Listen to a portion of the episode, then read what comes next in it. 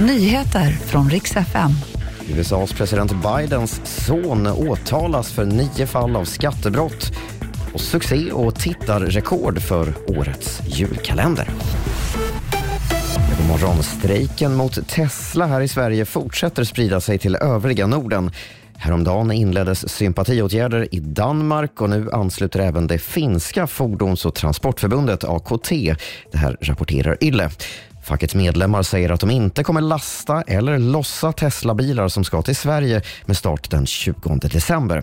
Även i Norge har man sagt att sympatiåtgärder är på gång.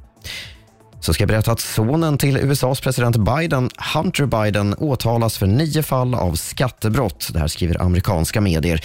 Enligt åklagaren spenderade han miljontals dollar på en extravagant livsstil som det heter istället för att betala sina skatter. Fallet kretsar kring åtminstone 1,4 miljoner dollar som Hunter var skyldig i skatt mellan 2016 och 2019 när han drogs med missbruk. Om han fälls ja, då riskerar han 17 år i fängelse. Hans advokat säger att fallet aldrig hade lagts fram om han eh, hade haft ett annat efternamn. Och till sist, årets julkalender i SVT gör verkligen succé hos publiken. Första avsnittet av Trolltider, legenden om Bergatrollet, som den heter, är det mest sedda programmet någonsin på en premiärdag på SVT Play. Drygt 900 000 tittare såg programmet online och nästan en miljon till såg första avsnittet när det sändes i tv.